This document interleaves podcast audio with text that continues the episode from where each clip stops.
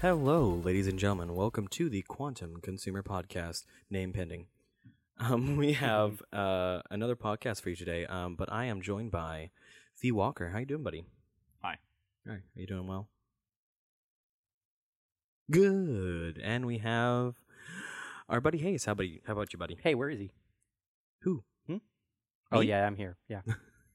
Yeah, I, uh, you weren't with us necessarily you today. either are or aren't there until we look at you. Yes, Schrodinger's person. Uh, we weren't. We were, we From had the point of view of Hayes, the universe either does or doesn't exist until someone opens the box. I don't Yeah, want to be right. observed anymore. you know we have um we had a pretty interesting today as far as like you know work and everything Finding stuff. and you had your interesting day you know yeah, it was all Kind right. of- I, I think I had the better day between the two, the, the I, three of would us. say yes uh but yes prost we do have our new uh tankards for the podcast cheers gentlemen uh enjoy enjoy some mead It's bad luck to toast if you don't make eye contact with the person you're toasting with. oh damn Oh wow, that's amazing. that ages really well Holy cow, this is better. This I think this is probably my favorite batch yet. really I like how this tastes. because you really like the old one I, which one? so you like the old refined one which was crystal clear This one? no Oh, This is a new. so batch, this right? is a new Okay. batch yes Interesting. Your, your dog gets in here. man. Yes, all of the old shit is gone, unfortunately. Mm. So yes, we have our tankards full of mead. I feel like this one has a little bit more of the fruity taste and like this very Yeah. sweet. A Still, lot of so the it's- florals Mhm. notes of the Mm-hmm. Yeah. honey. It's really, it's really good. it's not overpoweringly sweet, Yeah. which was my problem with one of the other batches a while ago. all right, sprinkles. Unfortunately, doggo, you have to go. This is actually not the alcohol review, which I guess we're about to go into. You know what? I could start talking about that. Um, I was at the store the other day and I saw this thing of Jameson orange, and I'm like, "What the hell is Jameson? Don't know." Um, didn't even care. It was just orange, and I was like, "You know what? doesn't know what Or- whiskey is. Or, or I didn't see it was whiskey. I didn't even read explain that shit. what is whiskey. What is whiskey? Uh, explain that to me. oh shoot, I don't know. What uh, you Def- define whiskey to me. Hayes. is it? Okay, hold on. So it would be. Is is it corn or is that is that can be made out of corn. That's Ah. bourbon. Oh, Which one is it? Um, I don't remember now. You know this better than me. I do. Brandon, Cox. Brandon, he doesn't know what whiskey is. remember how whiskey's made. So essentially, whiskey, you take grain alcohol, right? Uh, I could get into making that, but that's basically I'm not back. important. Basically, you make grain alcohol, you distill it several times until it Yes. gets very strong, and then you put it in a wooden barrel to age for a while, and Yes. that is whiskey, aged grain alcohol. Yes, indeed. depending on how uh, the mixtures of the alcohol or the basically your mash, whatever grains you use, depend uh, and where it's made can uh, change what you can market it as. So Scotch in some countries has to be s- made in Scotland. Yes, Uh, you also in Scotch for even if it's made in Scotland, it has to be made with a certain type of grain, usually uh, barley, and then they you know they use peat or they use something else to smoke it to to uh, kill the p- um, the barley corn as it's uh, germinating, and that's where you get like the smokiness of a Scotch. Yes. And then in America, the more popular version is bourbon, which is has to be at least I think fifty one percent corn or fifty percent corn or something like that. uh, bourbon. Mhm. Yes. It's mostly corn. It's mostly corn. and it has to be aged in new American oak or Yes. new sugar oak. or And there's whatever there's also barrels interest, interesting history behind that as well.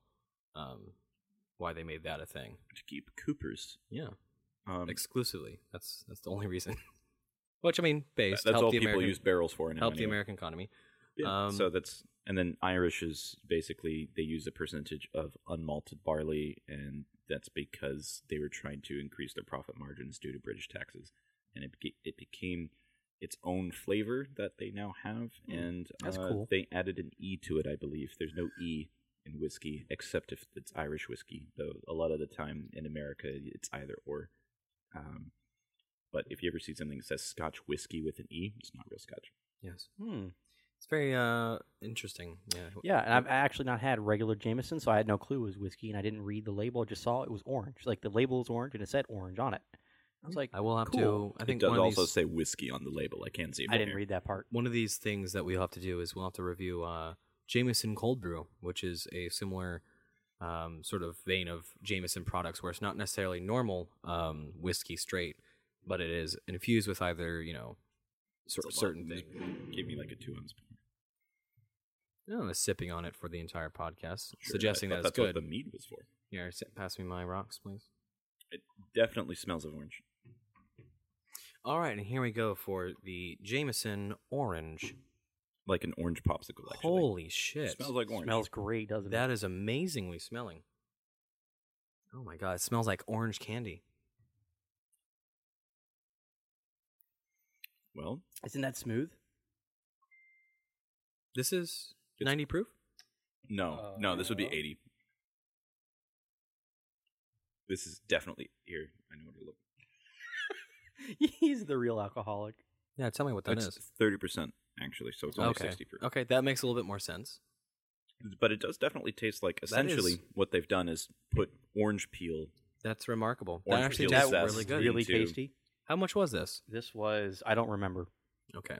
I'm sorry. I mean, it's Jameson's probably It's not more Jameson's- than like Jameson's twenty, thirty cheap. dollars. Jameson's cheap, but Actually, really, in a good way, like you're you whiskey like Jameson's not bad, but it is kind of at that tier level, Okay. right? It's not great, it's not bad. one of the types of Jameson that I actually like is the Caskmates edition, where it's um, Where they take- Don't tell me what to do. basically what they take is uh, now it's facing the spin it. wrong. The how do you spin it? just grab it and rotate it like that. Not by the cable, yeah, like that. Oh, sh- oh There you shit! go, yeah. How did it do that? Um so basically they make whiskey in these barrels, and they give them to a craft beer maker, and they make beer in those barrels, Yeah, yeah, and yeah. then they take them back. That, that's that's one I Yeah. like. I don't really like their normal one, uh, It's, except um, unless it's like in a Jameson and ginger. or this something. will we'll have to try. It's been a while since I tried the Ja- tried the Jameson cold brew. Um, Mm-hmm. Mhm. It sounds good. We'll have to we'll have to try that. Also, grab those papers off the printer if you don't mind. Don't tell me what. you want them? Yeah, there's also the sheets for the podcast, so our itinerary. I can just read it off your computer. This screen mead here. is extremely refreshing. Yes, isn't it? This, my, I mean, like your guys' day again has probably been worse than mine, but like I am very happy that I'm drinking this right now. It's it feels good after a long day at work. This feels pretty good. It's not even an advertisement. I'm just this is good. yeah, um, Honestly, it's the- been quite popular with the folks that I've the, given it to. the orange Jameson, like the acidity of it and the flavor of it, reminds me more of like like I said, the orange peel rather than the this the beats actual out, orange yeah, yeah, fruit yeah, itself. one hundred percent. so Like it's the pith. yeah, like the um, well, not the pith, but the zest. I see what you mean. Yeah. So like if I were to put orange zest into whiskey, I would expect like a lot of it. I would expect Yeah. it to taste something like this. Yeah, it's actually really delightful. I'm glad you Yeah. brought that in. I am. It's bad. actually turned me on to something flavored. That's very hard to find a good flavored whiskey. yeah. because sometimes like for example i can think of um, tennessee honey whiskey which they still have i believe 40% alcohol 45 Who? Who? Wait, who? uh, t- J- uh, tennessee Jack honey Daniels. whiskey yeah jack oh, daniels oh, okay. their The line of only I- people I who can't- make what they call Tennessee I whiskey. can't bits. say I really like that Y- stuff. it's- I even it's- tried the cola one once. Uh, it is an NCO in Korea gave me one, and I was like, you know what? it's that not good. it's not I- good I was really sad because it was his, one of his favorite things, and he was giving it to me. It's like, oh, they come in a pack of four. That must be expensive, and, yeah and he was such a good sport about it. But I was like, oh, no this is but this is remarkable stuff i'm very pleased because the issue i had with the tennessee honey whiskey was um because the thing about alcohol and this is act- especially true for our mead is the amount of alcohol you have in there plays a major role in the t- overall taste of it like this is nice and low percentage around 7 or 8% which provides a plenty of room for the flavors of the honey to go through this batch that i'm currently working on which is a 8 gallon batch is upwards of 13 to 14% right now so it's going to be interesting to see how that plays into the overall flavor profile of the meat itself. Um, we're diving into our current goings ons. Um, the Ministry of Truth is no more. It is on a quote unquote permanent pause. very good. Yes, this is Good probably the- job, shit posters. this is So, probably the good best job, news. bullies. Good the job, thing, I'm cyber actually harassment. not- Very good. Tracking exactly what was going on. oh, well, this is a great opportunity for the audience as well. Essentially, shit posters on the internet have full spectrum dominance in information warfare. As usual, but So the what more was going serious on? Explanation. So what was going on is that a this was this is spawned by Elon Musk's um, in progress Mm-hmm. takeover of Twitter. Mhm. Um, after this was coming of news of Elon Musk taking over Twitter, um, it spurred massive action by the current administration.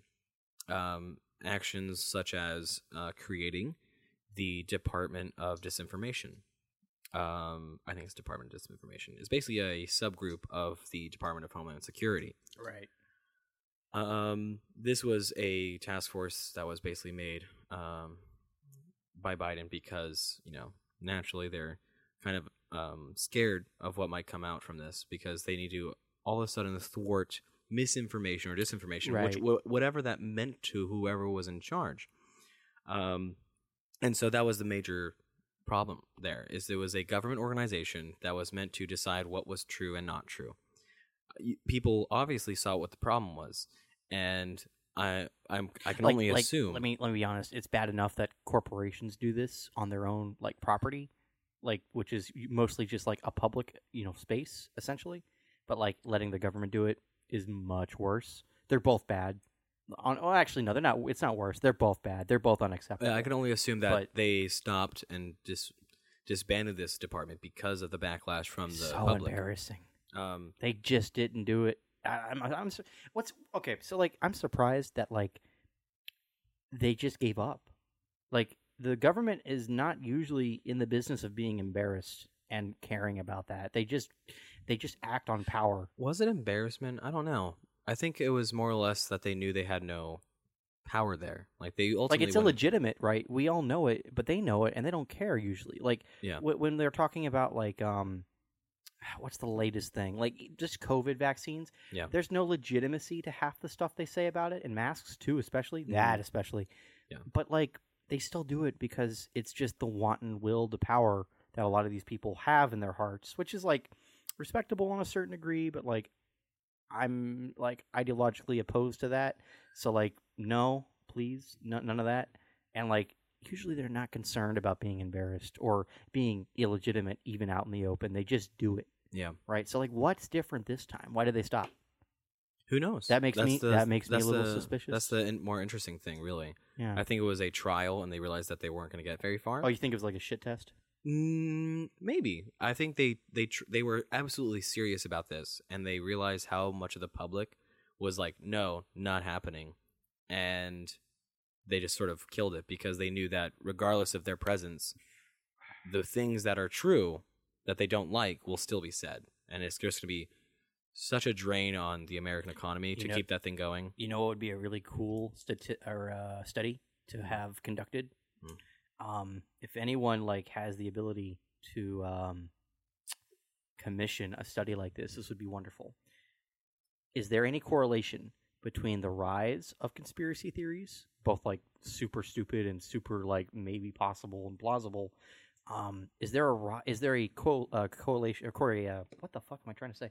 Is there a But Is there a Coriolis effect? Is there a is there Coriolis? a effect? Coriolis effect between um, the the little sub menus and sub pop ups on you know stuff that's labeled conspiracy tier stuff and like actual interest in conspiracies because like every time there's like a a somewhat weird moon video or Apollo video on YouTube and it's like slightly conspiratorial. Guys, There's- the moon is turning red again the- this month. The thing is, That means the Antichrist is coming.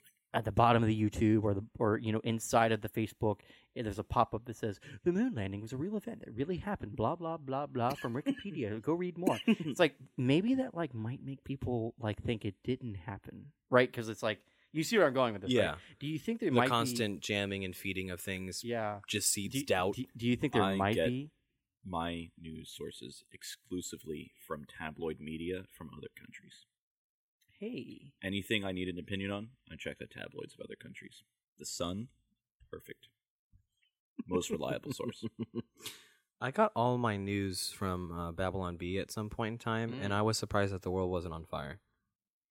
Babylon B is amazing. it's actually pretty It's good. it's really not, good. It's They're not gen- tabloid though. It's yeah, they're geniuses. Satire. Yeah, the satire news things are Also, great. the old Onion was actually Mhm. pretty good. really good. like the Onion from like twelve years ago, way better than the Onion now. Get a little bit closer. get a little bit closer. Uh-huh. I'm not going to deep throat the there, microphone. that's good. That sounds great. Uh, cool. uh, Um, let's go on to our three W's. Uh, this is a new sort of thing. We wanted to do sort of like a review of history. The three W's. Yeah, working title. I don't know. Why? Let us know on Twitter, folks, if What? you what what what would be a better Women? title. Why not? Um, Women. but today we are covering dairy. Ew, why? It's just a little thing that I thought of. Why not? Why are you comfortable sucking on cow why titties, now? but not random female titties? So, um, Do you even know? Did you take the cow out to dinner before you got the milk? no, You had to take your milk, wife out to dinner. Milk. it will report me ten years later. Psst, psst. Hey, milk is murder. Milk is murder. You don't have to kill It's cows amazing. to milk them, Jessica. Jesus Christ! Look at me. Why don't you turn off your ringer? Very professional. Very professional. He Jesus. doesn't want to curse anymore because he's so professional. Very Okay. professional. Let us begin, But he shall doesn't we? know how to turn off. I don't know how to his turn off my fucking phone. ringer because he's not professional. Hey, what's the timestamp we're at right now? Sixteen.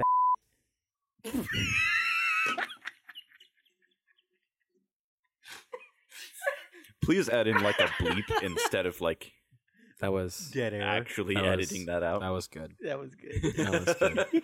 Thank you for letting me note that down. you, you're welcome. Jesus. Okay. All right, let's Oh, Milk. get into Milk milk. Um, so we are going to be covering dairy, and here is the story of dairy. I have jokes I should not make about this. Our journey takes us back to the Neolithic era, dating from 10,200 BC to 4,500 BC. Imagine like the first thousand years before they like were able to adapt to drinking milk. How do Everyone you just think like doing it, how do like lactose intolerant, and just fucking shitting themselves. How do you think Constant. the dating scene looked back then? Was it anywhere as bad as it is now? It was more about like The look on your face is worth it. It was- just waiting. it was more about like I think It's waiting. rape probably. noting the time. Are you gonna cut that out? rape. no, I'm joking. Oh my Um, this is also a comedy show at the best of time, at the so, worst like of times. honestly, like what did the Romans do when they ran out of women to fuck? They stole them. So, do you think they weren't doing that before? I'm confused as how this pertains to dairy. He asked what Me the too. dating scene Why was don't you like. keep- Going. Oh, okay. he, he he legitimately asked a question that I answered. yeah, he did. So he our did. journey takes us back to the Can you Neolithic take a era. woman? She's yours. Dating from 10,200 BC to 4,500 BC, our modern bovine companions' ancient ancestors were called aurochs, and the mean temperature of the planet was Say 2 to bovine 3 again. degrees warmer. According to some sources, like Procon's historical timeline of cow's milk, that's a thing. Aurochs were the first domesticated 8,000 to 10,000 years ago, evolving into two types of cattle, Bos indicus and Bos taurus. boss. Yeah. Bos indicus. one of them one of them lives in India. Can you guess which one? Bos indicus was well adapted that one for Spanish? tropical climates, where its counterpart, Bos taurus, adapted for life in the temperate zones. It is likely that the aura, the first aurochs were milked 8,000 to 10,000 years ago in two different parts of the world, Mm-hmm. since domestication is attributed to cow milking. It is likely, however, that European farmers were the first. That being the case, humans have been Nice drinking job, cow's Europeans. milk. Woo! Thanks for being awesome. That's being the case, humans have been drinking cow's milk for about 6,000 to 8,000 years. In the infantile state of milk drinking, those milk drinkers in the Neolithic era were all lactose intolerant, Yes, I mentioned this earlier. meaning the shitting hole was a disaster a, ma- a vast majority of the time. Through the generations of milk drinkers, humans eventually developed the ability to digest milk through a genetic mutation, lactase persistence. This is the continued activity of the enzyme lactase throughout adulthood, as typically by adulthood, a human's need for milk is diminished. The necessity of suffering through lactose Diminished. intolerance is largely a mystery. It is thought that the most likely answer to this dairy dilemma was starvation. The first people to do this likely witnessed the calf suckling on the mothers for nourishment and thought, good enough for me. Do you think that at, like at the time too, they would also just be like, "Damn, I'm really hungry," but my wife my wife has big, voluptuous, milk filled titties. Maybe I should take a sip of that. Probably And not. they have the same issues. Probably not because Do you that think was drinking human milk might have also contributed to people becoming It like, also- not lactose it intolerant? all contains lactose. Um, yes, it does. I would like to think that Neolithic man was not milking their wives. Why not? it's Because- a food source. Because that Why was not? specific to it's a food source. specific to the baby, I would imagine. So what if like the baby's weaned But what if and I she's am still baby? producing milk? I am baby? what Look, if what if she M- has what if one M baby- child and two titties. The math is adding up. Yeah. it works out. It works out for everyone in the end. The necessity of suffering through lactose intolerance Oh, man, is that's largely a mystery. It is thought that the most likely answer to this dairy dilemma was starvation. The first people to do this likely saw a calf suckling on the mother for nourishment and thought, good enough for me. Yeah, you read that already. Okay. Okay, so exact another point reason- about lactose intolerant. Have you ever met someone with lactose intolerance? The they ele- don't not Have you drink ever milk and even eat met a cheese. cow? Yeah, I call them You ever, unevolved. Cox, you ever met a cow before? Have I ever I'm slightly racist. So what? So a lot of people who are lactose intolerant don't just go like, "Oh well, I guess I can't have cheese and milk and butter." They No, eat they it just anyway. fucking eat Yeah. They it. suffer through, just like the Neolithic Yeah. person. So I think it's maybe just good enough Return to that tradition. they just did it. Like it wasn't. Oh, I'm going to starve. It's like, become lactose. damn, I intolerant? know So it's the going to make me exact shit my reason- brains out the later. exact reason is still a mystery. But damn, do I love that cheese? Yeah. Mm, I love me some camembert. Yeah. And what is known now as Kajawi, Poland, probably pronouncing that wrong. You pronounce that very wrong. Yeah. Archaeologists found ancient strainers with evidence of milk fat molecules, which dates the cheese making process to approximately 5,500 BC. Butter was until about 3,000 years later in 2500 BC. It is thought that the word butter is derived from the Greek term butryon or bution. That's French. Which- Stupid. wh- Butiron, which translates directly to cow cheese. Butter's first, which I think is kind of redundant, Butter's first Hmm. appearance in guess recorded so. history was on an ancient Sumerian tablet depicting dairy production in its earliest forms, including cow milking and butter making. hey, um, Samaria wasn't real. Where is it? On the map right now. Where is it? Got him. this is how the segment works from now on. Yeah. The person bringing the subject has to gets be shit on. get shit on the whole lot, and you have to try your best to Yeah. just get through it. Milk can be argued to have provided a crucial advancement for our modern world, from allowing the settlers of America of the Americas that food stores they needed to survive the initial voyage in the coming years. I really hope that Lieutenant Colonel Jones is listening to this. The history stretches further. He's writing it. Are you going to cut that out too? I don't know. The history of stretches further. Milk in the 18th century wasn't just for making butter and cheese for long voyages, it was also used for vaccinations. Cringe. The common folk of Europe began noticing that milkmaids that milked cows every day were practically immune from smallpox. A little digging later showed that the milkmaids contracted cowpox due to the constant exposure to the cow's udders, resulting in the unintentional immunity to smallpox. Now, like the literal actual question is that through drinking it or just being just touching it? being around, Just just, being like how around it? normal Okay. contraction through smallpox. Okay. This discovery led Edward Jenner, a English physician, to develop a vaccine based on the milkmaids. Jenner recovered a sample of the cowpox from the woman, from the women, and used it to infect a young boy named The James woman. Phipps. And that's where it went all downhill. There's so many Lieutenant Colonel Joneses out there that I don't believe that they could. Jenner then exposed the boy to smallpox. as Some as you do. something as a some doctor, about- I guess. child look, testing. man, look. If the means justify the ends, it's okay. Jenner then exposed the boy I have nothing to a legal ravenous. to say. Jenner then exposed the boy to a ravenous group of I smallpox. would like to point patients. out that I implied that it- it was- Ravenous smallpox as opposed to like sorry, I added- neutral. Sorry, I added, that- I added that bit. so I would The like to point out pain, the that the way that I pain. said that implies that infecting the boy with smallpox was what justified finding the end. Um, James luckily did not contract the disease. Aww. After more experimentation, What was the point of trying to infect him then? to, uh, make to him see if the suffer. immunity worked. After more experimentation, he concluded that exposure to cowpox resulted in smallpox immunity. He Hmm. then, in true British fashion, went to make money by which he marketed the new vaccine, eventually making its way to the United States in the early 1800s. Got him. After Cool. such discoveries, there was a mad dash for cow milk. Dil- distil- distilleries opened dairy farms and started feeding them swill, which was cheap leftover alcohol.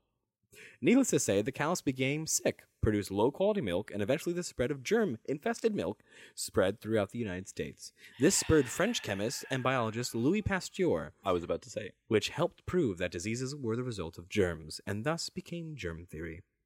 Well, technically, he's not the only one because germ theory had been uh, a thing for a while. I forget the guy's name, but there was a doctor in Britain who was working on that with the whole cholera Yeah. outbreak and like tracing the outbreak to a certain water pump. Yeah, I don't, Oh yeah. so it's not yeah. just yeah, it Louis wasn't, Pasteur. it wasn't exclusive. There was a group that kind of Yeah, devised a group germ of theory. science- Who made a scientists, good yeah. Uh, video about that on YouTube? Who was that? Um, there was a video about Was it Lamino or was it? there was a really good video from I forget what they're called, but they do like a animation of it. Yeah. Um. Oh, it was extra history. Extra history. That's yeah. right. Yeah. Actually, one of their good actual uh, videos. Yeah. I mean they had a lot of good series. I always like those series. Yeah, I liked I liked this stuff up till I've, the I haven't watched their stuff in a while. Warring States period. That was pretty good. Um, Sengoku Jedi or whatever it's called. yeah, I can't pronounce that at all. Um, let's It's see. funny just you know, just they Oh, spell oh, it out in Admiral Yi. English The, ad, letters. the series on Admiral Yi was really good. Oh, I That's like true. that one They a lot. did get stuff wrong, but it was like easily digestible short videos. so- yeah, yeah. Like if I was a history teacher, like I would actually use that stuff.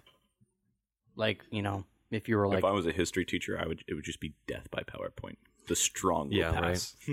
the strong will pass, those who with the longest endurance. But we are going to go into our first break, so catch us back.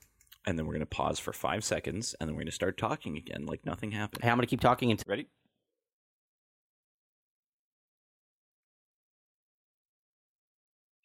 Ladies and gentlemen, welcome to the second part of episode 24, 23.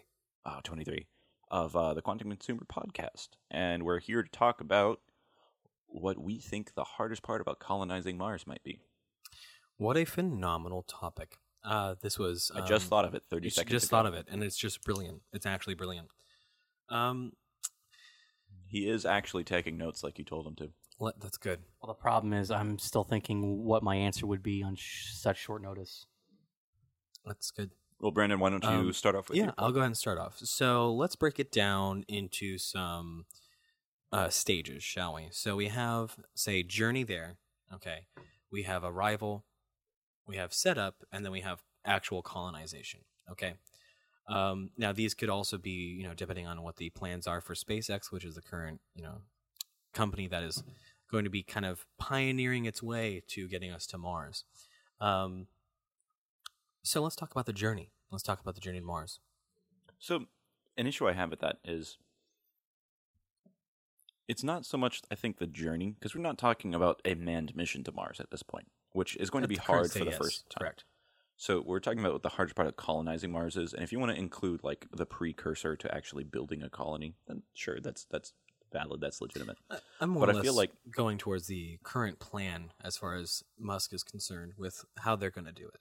Okay, go ahead. Yeah. Um. So they're they're going to send autonomous vehicles, um, which will go ahead and you know set things up initially.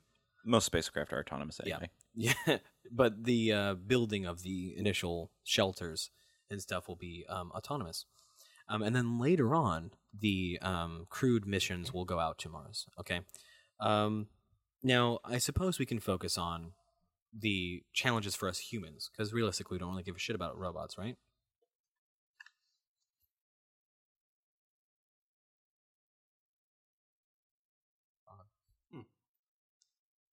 I picked up on the audio for us at Yeah. Um, our major concern really should be humans, right? So, how humans are going to fare in space and how they're going to fare on the surface of Mars. Um, so, let's just fast forward. Let's say they have a colony established um, autonomously. So, the buildings are there, everything is good to go. What challenges are humans going to face on the journey to Mars and living on Mars? Well, at, at first, you know, glance, the journey to Mars on closest approach is around six months, is what they estimate. So six to nine months is how long it's going to take in the spaceship, in space, interplanetary space, getting from Earth to Mars. So if we really want to, there's some near future technologies where um, you could go a lot faster. Of course, you have to wait for the transfer window, which is like once every two years or something like that. Um, but uh, especially you start getting into like the nuclear rockets and stuff with massive efficiency because all you're really doing is heating water with a nuclear rock or you know, nuclear reactor. Um, you know, you, you can basically get very long periods of thrust. So you can thrust for a very long time towards Mars and then thrust for a very long time Yep. braking. So it's a little bit more, or it's a little bit faster. Um, now, as with the humans, um, we are quite susceptible to radiation. Um, and the greatest thing is one might ask, well, then what about the uh, people on the ISS? Yeah, they irradiated as fuck. Well, I mean, boy. they're inside the magnetic field of the United, or I mean, The United States. Sorry, the planet belongs to the United States. spreads far. Um, Yeah. But yeah, so the, the they're inside the magnetic field of the Earth. So I think it's Yeah, my new 100%. favorite shirt we're never gonna make. Yeah, one hundred percent correct. Yeah, they the are. Earth is the United States. They are in the protection. The magnetic field of the United States. They, they are in the protections of the uh, magnetosphere that is protecting Earth from really dangerous cosmic rays, um, as well as the main source of our woes with radiation, the sun. Um, so yes, but once you go interplanetary, you're not necessarily afforded those protections. So the journey would be concerning once you reach interplanetary space. Now, how do you protect the humans from radiation over that such long period of time, where Well, we you- do not get the benefit of the magnetosphere? you can just go fast. right? Decrease the amount of time it Mhm. takes to get there. Um, they are going for the idea of- for uh, Musk's plan is using some sort of shielding. So shielding is actually not uh, that hard to do. So a lot of the Mm-hmm. so there's different types of radiation that we're talking about here. You know, you have alpha, beta, gamma, I think. Yeah. Um, and so uh, the heavier particles are going to get absorbed very easily in things like a piece of aluminum foil or a piece of paper or your clothing. Clothing, yeah. where, or I mean, I think that might be the lighter particles actually. I forget which how it works Um, because the I'm not a heavier nuclear particles scientist. will be going slower. Okay, so that might, yeah. Um, So you can cut down on a lot of radiation just with the skin of the aircraft. misspoke. Yeah, the he- particles will be going slower. Yeah, and they're also bigger, so they can't penetrate as far. Then it, I mean, depending on how much stuff you're taking and how many launches you're willing to do, Mm-hmm. um, it wouldn't be that hard to make essentially a lead or depleted uranium case, Yeah. which you could put people in. Which realistically, we do have a payload capacity now of about hundred tons. Yeah, I mean, like Um, you had the choice of like doing the Saturn V, but the Star Starliner from SpaceX is like Starship. Starship. Yeah. So I think Starliner might be Boeing, uh, but it's really big, and it has or the um, NASA's working on that. Uh, what's it? SLH or whatever it's called, SLS maybe. Hmm. It, they're working on a super heavy rocket. Interesting. If you're struggling to lose weight, you've probably heard about weight loss medications like Wigovi or Zepbound, and you might be wondering if they're right for you. Meet PlushCare, a leading telehealth provider with doctors who are there for you day and night to partner with you in your weight loss journey. If you qualify, they can safely prescribe you medication from the comfort of your own home. To get started, visit plushcare.com slash weight loss. That's plushcare.com slash weight loss. plushcare.com slash weight loss. Um, the the um there is uh also if we're if we're concerned about weight because the biggest concern about using lead and that kind of thing one of the considerations was water using water to actually fill the hole and using that as a method of stopping the radiation which is Yeah, but you need viable a however meter of water, I think, which is which ma- viable uh, which is viable on like however it gets on the very surface heavy. of Mars. Yeah. it's very heavy very quickly and then you also have to protect that that water from temperature Though I wonder how much of like a magnetic field you could make on a spacecraft. That's an interesting take. That'd be very interesting to think. Um, because realistically, all of the magnets that we make as humans are thousands of times stronger than Earth's magnetic field. So, yes, in theory, we could create a large enough magnetic field and create our own radiation shield Wouldn't work. around the Wouldn't Why not? ship. It would just pull the iron right out of your blood. That's hilarious. Hayes' Hayes' take on the hardest part. hilarious. yeah, but then your blood goes bad. um, But this gets into like the early stages of not necessarily Yeah. colonizing Mars, Um, but like just the first crude I, missions. I do have to an answer Mars. now, though. If we I- I do- was thinking about it for a few minutes. I think I have an answer. Might not be right, but the first thing that strikes me as like really ho- difficult would be um, not why the original people go to explore it, right? Why would a regular person with the means to get a ticket and go to Mars? Why would someone want to go?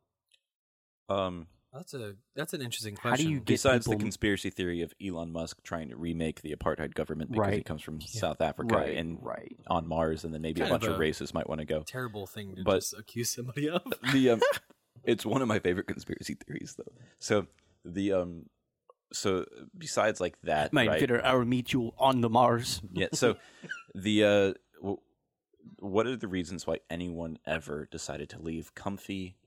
You know, religious Lancastershire, persecution, however they say maybe it. uh, monetary gain to be had on the new place. Yeah, exactly. So you're listing some very good reasons But, why like, you might just want to no go one's there. religious so, anymore. So realistically, And th- what what kind of like know what I valuables think are out there? Like at least half of the United States religious, at least half, and You know- that's you just know what I counting think it is? Christians, I think.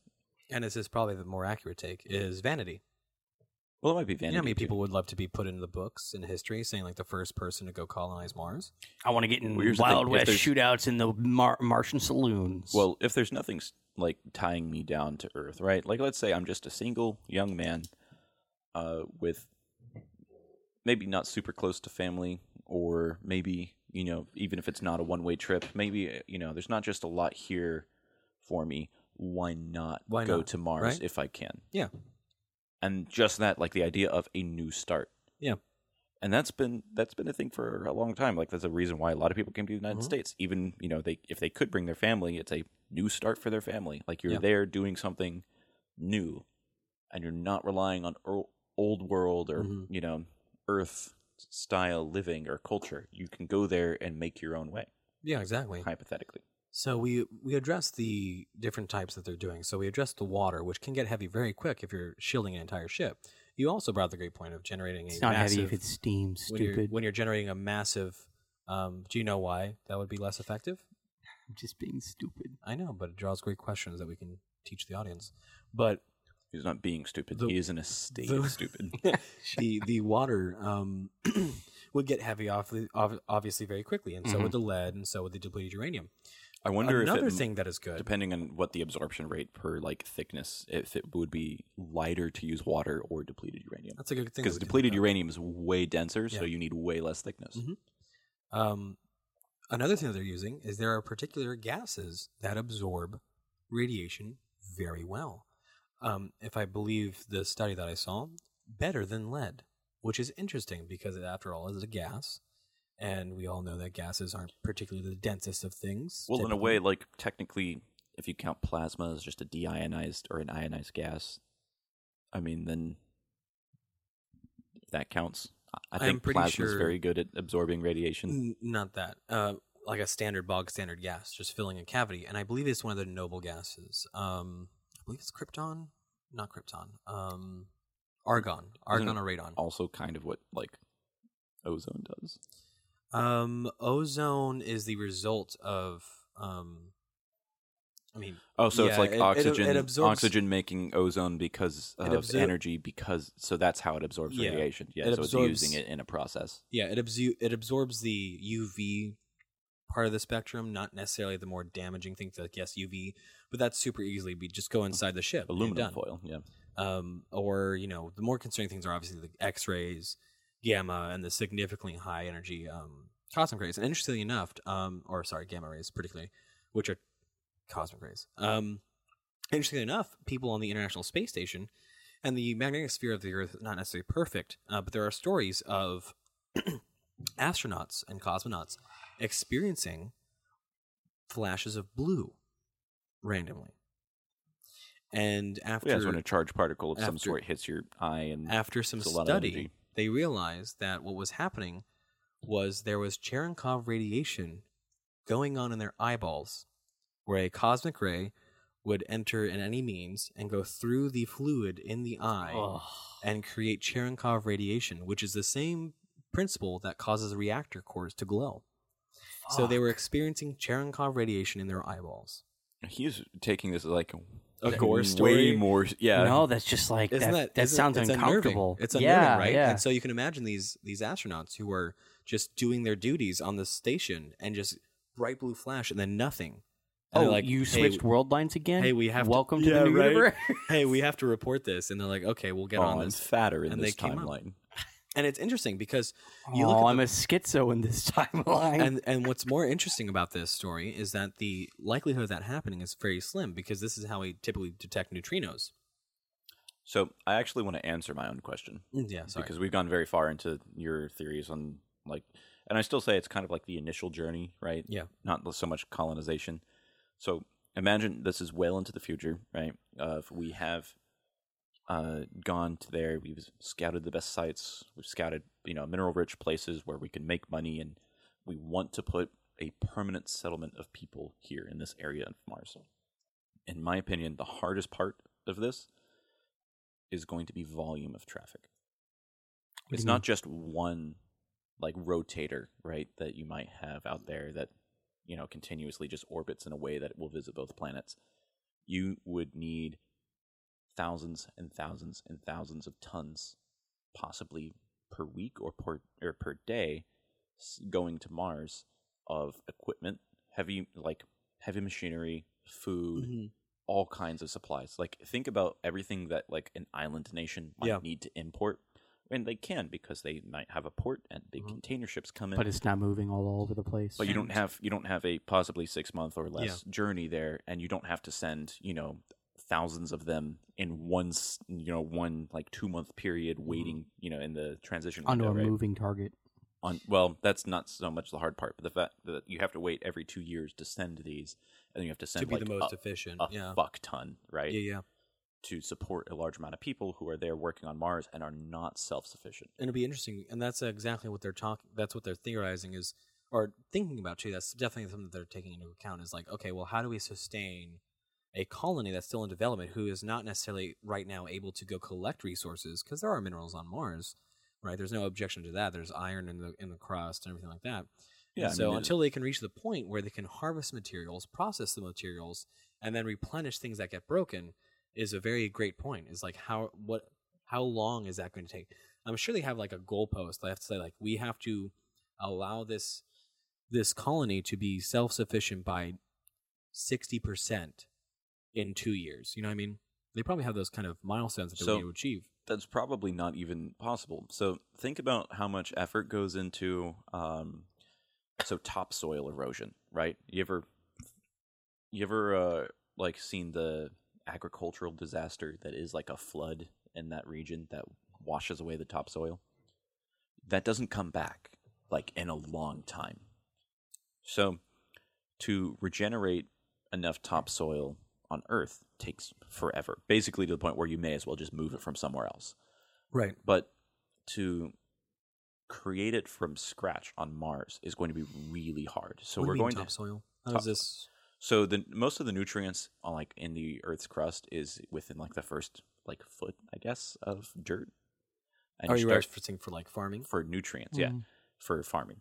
Because plants don't just like grow out of dirt, they need to take things from the dirt. I believe they would solve that through hydroponics um, and utilizing their waste itself to Yeah, so you can fertilize it. recycle for. But it's, it's going to fertilizer. be like, you know, not ideal, I believe. I believe they would still have to supplement some things. Like hydroponics, you can say, oh yeah, just use hydroponics. Like it's some magic It word. still like- has the issues. Like you do need to supplement some. so sort the, of, the some issue things. the issue is a yield like you want industrial quantities of this Mhm. shit right so you want to have Yeah. like soil that's viable if you can and you want to be able to then also fertilize it Yeah.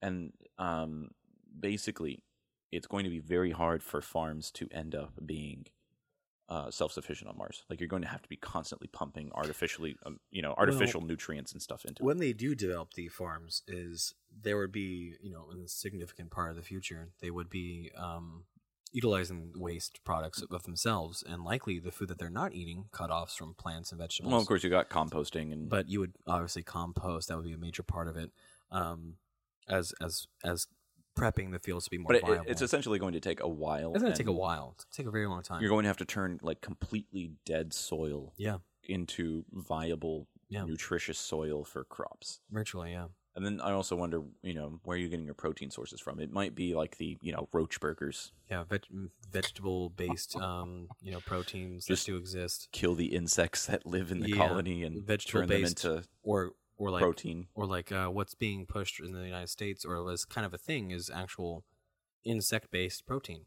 Yeah, It's- that's roach burgers. yeah, yeah. It's crickets uh, in this particular company I'm talking about. Um, so the journey, you know, they're trying to avoid as much radiation as possible. Um, they do still have to exercise to maintain their bone uh, density and muscle mass. It will be Um, interesting to see what people living on Mars for multiple generations actually does As far Um, as development, as far as like body development because there's going to be way less gravity. Mm-hmm. So unless people are like making artificial gravity chambers to work out in which is, and grow up in, if, for those that don't know, it is thirty percent of Earth's gravity. Um, And then it would be really funny if you were like a normal from from Earth person, and Mhm. you show up on Mars, and you're just like way stronger than everyone. yeah. Like everyone else is like way taller than you and like weird and lanky, but they Yeah. don't have any muscle mass, so you just walk around able to like Superman punch people. No, it'd be an interest. It'll be an interesting thing. So, like, you know how well, you you can assume what it would feel like to lift like a hundred pounds, right? Mm. Now imagine You it's can only assume thirty. like that. Now, imagine being on Mars, and I I believe this would be the case. Is you are on Mars, and you are developing, you know, whatever. Let's say you are here on Earth. You lift hundred pounds. You know exactly what that feels like. We'll say fifty kilograms. Yeah, you are now on Mars and you're lifting this 50 kilograms. And I believe since your muscles would naturally atrophy and stuff like that, that Atrophy. would feel this exact same. maybe over time, but instead of lifting, you know, so you're still lifting 50 kilograms of mass, Uh-huh. and at sea level, mass and weight are or at sea level on Earth, of of course, you know, mass and weight are interchangeable. Um, to a point where you can make people very mad by telling them that pounds is a actually a measurement Yeah. of It's a measurement mass. of force, really. because it's a measurement of force. So indirectly, it's a measurement of mass. So kilograms, pounds, they're both kind of measurements of mass at sea level on Earth. So maybe you need to lift 300 pounds, and if you do that, maybe you don't atrophy, Maybe. or Yeah. thr you know 200 kilograms, or 'cause you need whatever the it is. equivalent of 150 said- kilograms. I yeah. mean, Uh, you need probably you be would need closer the, to 110. You would need the gravitational equivalent of what you'd be doing on Earth, right? Mhm. That's a great point. And so you could maybe keep yourself from atrophying. And a- at first, while you get there, like imagine there is a city there, and there's like you know you're four generations into people like living on Mars, and then you Mm-hmm. show up there like Arnold Schwarzenegger and um, in, Total uh, Recall. Total Recall, and then you just like are Classic. able to just. I don't think he does. I don't think they touched on this in the movie. Or like but uh, John Carter. I think they they may. But you, yeah, John Carter, you're just Superman Yeah. basically because you're just fucking strong. Jumping at leaping least over at things, least for a couple months Yeah, until your yeah. muscles atrophy. and then you're like everyone else. yeah. Um so um you know, food definitely is gonna be an interesting thing. Um specifically the self-sufficiency because it's going to take a massive mean, amount of I space personally- infrastructure I to keep personally like don't think even a that- few thousand people alive on mars it's going to take a massive amount of space infrastructure and so personally, I don't think that the self sufficiency will be a problem. I I'll I'll, re, I'll restate it. I don't think it is going to be impossible. I think it's going to be a pain in the ass to get there. well it also depends on what you mean by self-sufficiency because if you mean they can make food and they can keep themselves alive on food that's all well and good Food and replenishment of supplies as far as repairs to But- certain equipment. so the machinery capabilities that might be possible in the short term or even long term on Mars might not be that great. So if you look at like even I think 1940s uh, New Zealand, Mhm. there was an issue where they needed to make tanks, right? On the off chance that the Japanese were able to push through and like invade New Zealand, uh, and this is where I think it's called the Bob Semple tank comes from. And so the thing is, they don't have the industry that's capable of making what they need. So what you're trying to say is don't play New Zealand and Hearts of Iron. So I mean, sure, but the um, so what they are able to do is they're able to take a tractor and put corrugated steel plates on it that could hypothetically protect it from rifle fire. But because they're missing out on certain key parts of infrastructure, they have to ship everything in. Like, think about like where are they getting all of the materials from to make uh, printed circuits? Right. right? They might not be able to make printed circuits, so they have to ship them from somewhere else. Like look at Russia. Even Russia right now is not making enough semiconductors to like make missile seeker heads for their uh, you know guided munitions. Right. So they have to, they're having to tear and repurpose um, semiconductors out of or like you know processor chips out of like Chinese electronic like electronic appliances and use them for other purposes because they don't have the capability of making it. And this is a modern country on Earth which isn't capable of making things like that. So there's a lot of things that might be necessary for people to be self-sufficient or to literally live That's a great point. because imagine if everything that you do, everything that is keeping you alive, is controlled through machines because Mm-hmm. Yeah. you're in a you know climate controlled environment, Computers. everything. and you need to be able to get replacement parts for those because, especially in high radiation environments like Mars, they might degrade faster. So uh, there's a lot of things like small things that people might not think about that will kill this You're colony. Right, the semiconductor problem would be a very big issue if you if you if a chip blows out and you don't have actual spares ready. Yeah, like You're imagine SOL, if imagine if there's a because- nuclear war on Earth and this colony is not able to produce semiconductors. S O L. they are they're fucked. Then Yeah. that's it. Because eventually, if they can't get to the point where they can make semiconductors, they will And, like, run the- out of working ones. The processes that go in, are involved in semiconductor, you know, manufacture is pretty pretty. it's well involved. understood, but it is it is technically difficult. And so that could be another issue, especially if like literally Earth just stops being a thing, or like all of a sudden there's a nuclear war. You know, Yeah. people are still going to be alive on Earth probably, Yeah. but they're not going to be able to send thousands of launches in the transfer window. Yeah, that's true. All right, um, I think we're going to wrap it up unless you like to say anything. No, no, that was I, I was I didn't really have a lot to uh, to give on that one. But We could we could add your question in. right now. Yeah, why not? All right. Well, I've seen um A lot ready of- for me to be reductive. I- I've seen a lot of um like this is kind of gently related to this thing I'm about to mention, but it always pops up in in, in my general interest when when this comes around, you know, the news cycle. So like they c- talking about quantum computing, you know, um I guess is like sometimes popular for like um wired or popular mechanics and, you know, uh stuff on the internet like that. And every time I see that, it's interesting, but it's like, mm, I don't care. I don't even understand regular computing, who, you know, whatever. But what I am interested in is telecommunications. And I've always wondered why is there such an insistence, especially from like the fan scientific community, like the Reddit side of this whole thing? Why are they so insistent that there will never be a way to have near light like near light speed or light speed communication beyond like a light year You mean like F- faster than light communication? you could call it that i guess yeah Mhm. um i just don't understand why a just because because like there's there's two things that make me mad here it's one things that were conceived to be impossible in the past have routinely been you know changed because like you know material science gets better or- Science or overall or improves, yeah. methods become uh more refined and more efficient so like you know nowadays like here's the- My, my atom don't jiggle jiggle; it spins. man i missed that i don't know That's a pop culture reference. Yeah. oh okay uh yeah that's why i missed it It's called Uh, a meme retard. look oh man my god! memes C- continue, please. This is this is great. so basically that's one part of it but the second part that i don't get is their their explanations like some of these Yeah.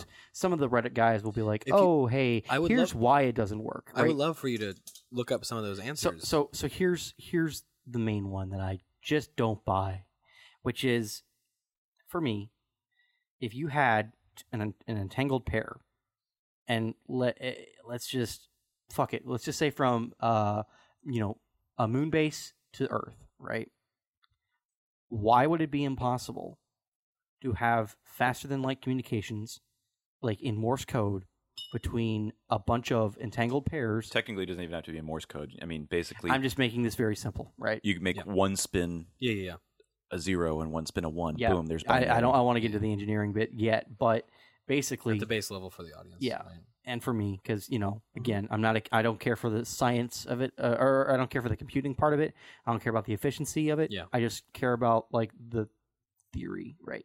So hypothetically, if like you can transmit data instantaneously, there's no reason why you couldn't have like a hub transmission area where what you have is a bunch of one half of the entangled pairs that are on another planet, Mhm. and then all you just basically route your internet. Like we have, you know, Ethernet to fiber converters. You can have a fiber to Quantum. quantum converter. Right, And right, basically, exactly, what you're doing right? is So changing it. But if it doesn't work, it doesn't work. So, I will here- tell here's what you- they say. Here's one of the main reasons they say this doesn't work is when you observe the pair, one of the pair, the only thing you get to know is what the other pair is, right? Like up or down or whatever the spin state is, right?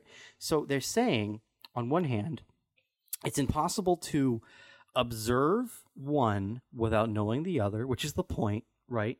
But you can you can adjust them without observing them. And that's and then they're like, but there, it, that doesn't mean you could just ch- make what, it. what does that even mean? Okay. Because Yeah, that just so sounds from- like So from what I'm trying to pick up there is they're saying that you cannot it won't work because whenever you observe one um, how it actually works is when you observe one, the state of the other one changes. Right. The entire idea. Even though of- you can change the spin state of the other one The en- without observing it. the somehow. entire idea of of quantum entanglement and the, but what if you just observe both? the issue the Ooh. issue is is here we are um now everyone likes to cite schrodinger's cat um as like a meme or you know and it's not necessarily you know it wouldn't be effective at that macro scale all schrodinger was trying to do was explain superposition yeah, right, right which was you don't know the state of something until you observe it right, um, and this is exactly true for quantum entangled pairs, is you Mhm. don't know the spin of a particle until but apparently you, can adjust it. until you observe it. Now there might be some more minutia things of this thing that they describe. Like, like imagine that, right? Imagine believing you Turn off can't- your ringer, Hayes. Oh, is that me? But what they are saying is true because imagine this is we have a particle. Let's say I have a particle and you have a particle that are quantum entangly are quantum entangled, right? Um, it's it's true because out of the current state, we haven't opened our hands. Let's say they're in our hands and we're we're cupped over them, right? Right. At this current state, we don't Mhm. know either of us what Up the or current down, state is, right. Right? Or But if I look at mine, it's Left up. or right? Yours is down. uh, you look at yours, Mhm. right? The current state of mine has changed. Right. that's fine. That's all well and good. I'm not really entirely convinced, and we could tie this into normal computing t- science, as Mm-hmm. Right. in as in like bit rates, Yeah, yeah, yeah. where or we can say look rates, where we are going to look x amount of times a second, right? Right. So you are gonna do your thing. You are the transmitter. Mhm. It's gonna be dedicated things. You're the transmitter, Yeah. right? And this is gonna be very crucial timing, probably having to be done by a quantum computer. Um, Well, even probably a normal computer could. where where I'm going to be checking every so often. To We may as see well if- make the, to- the to s- bowed rate be like 192, just like normal. Yeah, to see if my particle has changed at all. And what you can do, because me checking my particle will also have an effect on your particle, you can just disregard. It doesn't really matter, right? Mm-hmm. And through careful timing, you can create a system for communication, right? That's what I thought. and this is the Why does everyone Hey, naysay this? hang on. This is on the this is the on paper. You're going to explanation. fucking pop sci websites Not that it's where not nobody actually not, knows Not what they're that it's talking not about. diffically. I'm just saying, Uh, like, yeah, why yeah. do people? And we don't know what we're talking about. Yeah, insist? but let's, Why do people Let's be insist? clear. Let's be clear on the sort of Science is well, pop, popular science is a religion. Yes, Yeah, let's- I that's why- agree, yeah. hundred percent. Yes, let's be clear on the type of people that you're describing to me is they Mhm. are the ones who it's a probably sor- calling out someone it's that a we s- know, but it's a the- pseudo Oh, intellectualism. the, at the bottom of the Marianas Trench, you can shrink a steel ball to one thirtieth Mm. its size. okay, so I think behind there is is those people is basically that you're describing are a s- type of pseudo intellectual where they discredit science um, and say something is going to be impossible for X, Y, and reason. And you're absolutely right. There's a lot of scientific fact that we that we know now, or current currently leading scientific theory that we know now, which was thought to be impossible before, right? We thought that we would never be able to capture antimatter. Lo and behold, we did. yeah, Ta-da. you're looking at them right now. negative all around. Negative Yeah. matter. So, so the idea that we would never be able to advance to a point where we can send basic data through Mhm. using quantum entanglement is It's silly, right? is silly. yeah. And- okay. Good. I'm and not crazy. To those people, I say, well, apparently, of course, I take whatever China says they've done with a grain of salt because apparently China has already done this. oh yeah, between the mountain and then their satellites. Yeah. Yeah, it's pretty cool. So apparently they've already done It this. was like a thirty percent success rate. so so th- they said. thus kind of already in the way of proving them wrong. Because here's what I'm imagining. I'm imagining a, a a distant future, right? Where it's like, so imagine you have two entangled radios, right? And you know they just they are what they are. One sits in the Pentagon. One is on a you know the backpack in a backpack of a special forces team, right? And they gotta you know they're like, oh fuck, I think I left the oven on at home. Let me that's top secret shit. I need to te- I need to ask, right? They pull out the phone they dial the Pentagon. It's the only phone that they can actually call, right? That'd be funny. Um, and then uh, you know those guys pick up, and it's all quantum entangled stuff, right? You you have I have limited I have limited bits, man. Like right? Uh, well, so it's probably like I said, it's going to be you. It its application is not so much going to be like a oh I have a mobile communicator. No, with I a got it. quantum I got it. mechanic." But I'm just saying, like the, the thing that's really interesting is the imagine idea where you would that have a- it's a- it's in, it's encrypted out of the box, as in like it's no transmission to detect, no transmission to steal, and even if you could even detect such a thing, you can't read it because it's like it, you don't you're not entangled with it. Well, that's interesting. So yeah, because there's no transmission happening. So where I Isn't see that the wild? actual application is literally like I was talking about is l- super long range communication where you want to Mm-hmm. take one uh, wide area network and one other wide area network Very far and away from connect each them, other. or a wide area network possibly on Mars or I mean, that's how I like Venus to or think something. that uh, hailing in Star Trek works. That's how I like to think about it. Mm. Okay. like they just have Through like quantum a, entanglement. they just have a bank of atoms that Either are like a- quantum entangled yeah. to like literally They're everything else. Equivalent to different channels. or at least you could do quantum entanglement to a hub yeah.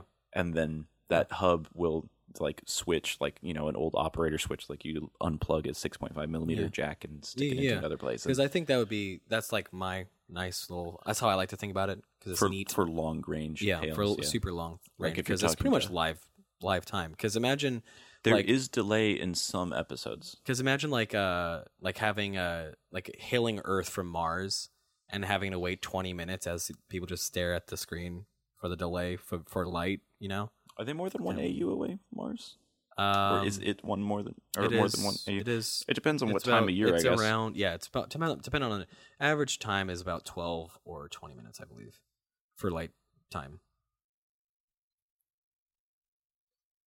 Look that shit up, Jamie. but yeah, I think uh, to an- to more better answer your question, Hayes, is that you know to and honestly, they should for these people who uh, claim to love science and know science, uh, they should feel ashamed of themselves Mm. Yeah. because what they're basically saying is all these theoretical physicists are wasting their fucking time and so they should just go home it's never going to happen so just go home and you know if if scientists started listening to the general public then no headway would be ever made in science and we'd still be believing that the fucking earth was flat That's a great So- idea. and That's a it's- and it's- great idea. I love it. I love it. I love it. so at the closest approach the so mars is like 75 million kilometers or whatever it said there but it's or whatever thing it was basically it's closer than the sun so the closest approach it'd be like you know five minute trip Mm-hmm. of your light to get there i think what is the average like 12 minutes i don't know what If the you average is average it because out there also the be year. periods of time where they're out of communication unless you Yeah. have a repeater satellite um, well a dsn repeater the deep satellite space network a repeater satellite over the it's a, real, sun it's a real thing you laugh so you could put it like um 90 degrees out of phase on either side of the sun, possibly, or you could only need one 90 degrees out of phase compared to us. Yeah. Possible. Yeah. Basically, the geometry of that would work so that you could always like ping the repeater, but not Earth or Mars directly, and that would take much, much longer. But in some parts of the year, it would be, you know, five minutes for that email to get there. Mhm. Unless you use quantum entangled stuff, Yeah. if that even works, uh, to basically just send it immediately. But you know, I cannot say definitively of. And of course, I was just spitballing like a likely avenue that they would do this, su- just suggesting we perfected quantum entanglement, right? Suggesting we perfected creating and maintaining accuracy, quantum entangled pairs. Is that could be a system of use? Is we have a dedicated transmitter particle and a dedicated receiver particle. So you basically would have some kind of thing where you encase them in, you know, a radiation-proof environment, and you because Yeah. you don't want any charge the particles current running state, in there char- and ruining your issues. anything and, quantum states are extremely fragile. That's why quantum computing is taking so. and then you gotta wonder how they're gonna get it from where they've entangled it to the distant end. And you, You could gotta- have like you gotta- a, you gotta ruck you'd it have, over there. You'd probably have to have a receive and transmit, but you could probably get like a you know very high speed transmission, and then it's literally Bro, I have limited qubits. it's just it's just fiber to quantum and then quantum Yeah. back to fiber and then eventually fiber back to ethernet to your uh, from your modem to your Yep. uh, to your router and then that's it that's internet you could connect to the internet like to the point where you could probably have speeds where you could play your esports tournament on mars Mm-hmm. and you'd be playing against you know the earth team of whatever call of duty one you know call of duty 100 or whatever you're playing you mean Call of Duty XD? that's like you know not necessarily far future but we don't know how to do it yet so Let us check. I guess that could be it for the podcast. Yes, I think we are good. No questions on the Twitter. So thus we shall end. Thank you all so much for joining Like anyone us. who reads your Twitter. Yeah, anything is anything this can is why be possible. Any subscribers just gone from that. But uh, thank you all so much for joining us for this episode of Quantum Consumer Podcast. Uh, this was episode 23. Catch us next time where we are going to do something else. As always, have a good one.